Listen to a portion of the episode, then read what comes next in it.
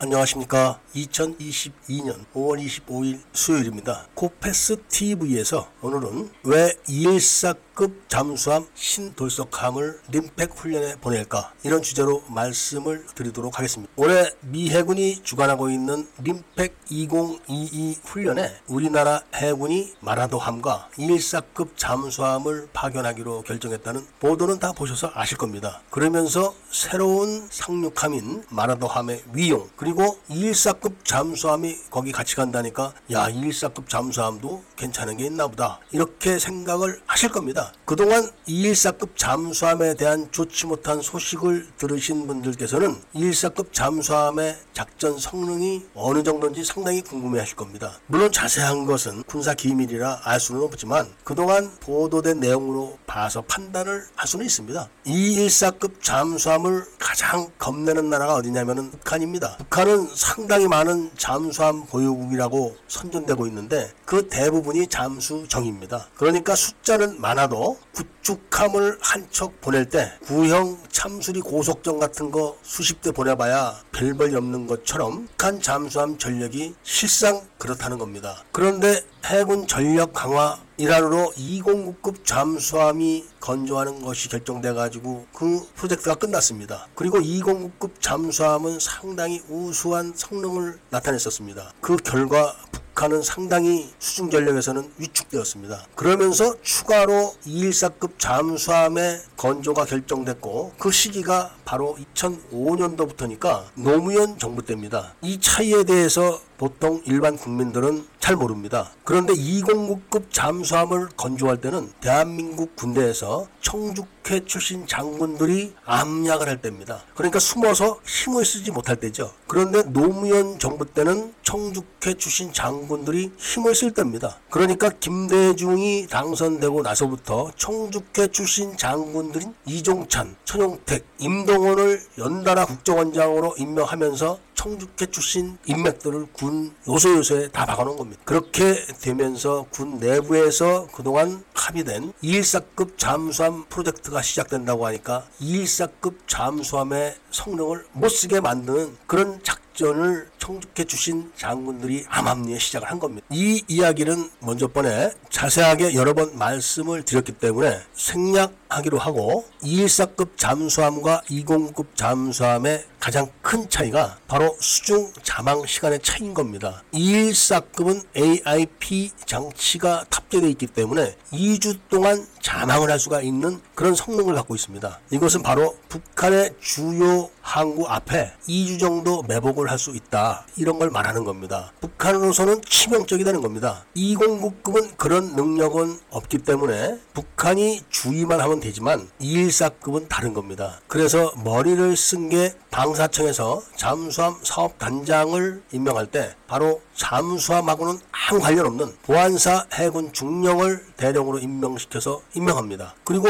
현대 중공업의 해군 예비역 장성 출신인 고위급 간부를 방사청장으로 임명을 합니다. 이 정도만 보면은 청주회 출신 장군들이 관여하지 않았다는 거 이거를 함부로 내세울 수는 없을 겁니다. 잠수함을 만드는데 보안사 출신 중령이 왜 사업단장을 해야 됩니까? 그것은 바로 공작을 수월하게 하기 위해 그렇게 한 겁니다. 그리고 현대 그룹이 김대중이 대통령이 됐을 때 몰래 북한에다가 핵 자금을 전달하다가 발각된 적이 있었습니다. 그렇기 때문에 현대 중공업에다가 잠수함이라고는 한 척도 만들어 보지 않은 그런 경력을 무시하고 몰빵을 해준 겁니다. 그래서 214급 잠수함은 다 못 쓰게 됐다. 이런 이야기를 계속 했었는데 이 신돌석함에 대해서는 제가 말씀을 안 드렸었습니다. 신돌석함이 해군에 정식으로 취역된 게 2020년입니다. 2020년 1월 말. 그러니까 아직 2년도 안 된 겁니다. 신돌 석함이 해군에 취역되기 전에 그러니까 해군에는 취역을 하지 않았지만 진술을 해서 시험 운항을 할 때 미국이 한미 연합 잠수함 훈련을 하자 이런 제안했을 때 해군서는 정식으로 취역하지 않은 신돌석 함을 투입을 했었습니다. 그게 2019년입니다. 얼마 되지 않았을 무렵이죠. 그렇게 해서 훈련을 마치고 정식으로 취역을 했다가 이번에 또 림팩 훈련에 나가는 겁니다. 그러니까 해군으로서는 214급 잠수함을 국민들에게 자랑스럽게 공개할 수 있는 유일한 214급 잠수함인 것입니다. 그런데 여기서 우리가 주목을 해야 될 부분이 있는데 림팩 훈련 단장이 준장으로 격상됐습니다. 그동안은 대령급이 단장이었었는데 준장으로 격상을 했다. 이런 겁니다. 그러니까 불과 한 달 전만 해도 한미 연합 훈련은 절대 안 한다. 이런 방침을 갖고 있었는데 갑자기 이렇게 정책이 변경된 것은 그동안 인력이 더 투입이 되고 보강이 돼서 그럴까요? 여기서 인력이라고 말하는 것은 국방 정책에 관한 인력을 말하는 겁니다. 지금 국방부 장관이 새 정부 들어와서 바뀌었다고 해가지고 국방부나 합참에 기존 시스템이 그대로 있는 것도 아니고 특히 국정원 조직이 대폭 변경된 것도 아닌데 왜 이런 조치가 일어났을까요? 한미 연합 훈련에 대한 정책은 국방부에서 단독으로 결정하지 못합니다. 쉽게 말하면 정치적인 사안이 개입되어 있기 때문에 정치 정보를 다루는 그런 부서에서 이런 거를 해야 되는 겁니다. 그런데 대한민국 국정원은 법으로 정치 정보에 대한 공작을 할 수가 없도록 되어 있습니다. 그럼에도 불구하고 지금까지도 대한민국에는 지속적으로 정치 정보 공작들이 계속되고 있는데 그것이 바로 중국 정보부와 북한 정보부에 의해서 기획되고 남한내 지하당들이 집 행을 해주기 때문에 그런 겁니다. 그러니까 지금 결정된 214급 잠수함의 림팩 훈련 투입 그리고 장군 제독이죠 해군은 장군급의 파견 단장 이런 것들은 어제 그제 급히 결정된 게 아니란 겁니다. 이렇게 해서 국민들에게는 한미 협조가 더 격상된 것처럼 보이려고 하는 것이지만 그렇다고 해서 지금 휴전선과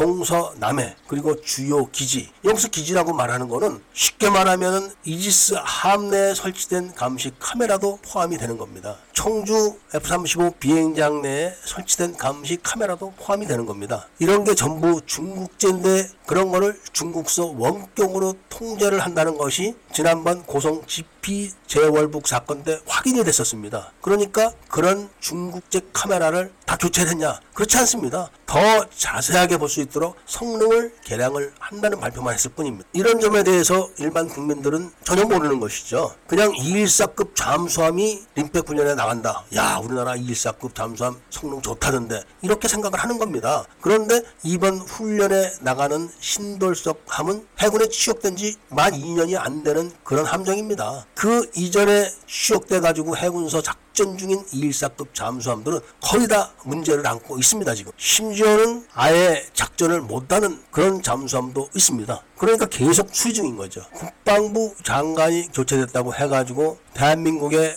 영토를 감시하고 있는 감시 카메라의 정보가 중국으로 실시간으로 넘어가고 있는 것을 막지 않고 있는 이런 현실을 놓고 봤을 때는 바뀐 것은 아무것도 없다. 이런 말씀을 드리면서 오늘 이야기를 마치고자 합니다. 혹시 제가 오늘 드린 말씀이 이 사람은 무조건 정부를 까고 군대를 까는 게 목적인가 이런 생각을 하실지 모르겠으나 이번 정부 들어와서 한박도에 대한 반한 이야기가 나왔습니까? 한박도는 NLL 이남에 있는 대한민국 영토인데 북한이 지금 강점을 하고 있습니다. 그 의미는 이미 NLL은 북한과 김대중이 합의한 것처럼 무효화 선언을 달성한 것이다. 이런 걸 말하는 거. 이거를 아셔야 되는 겁니다.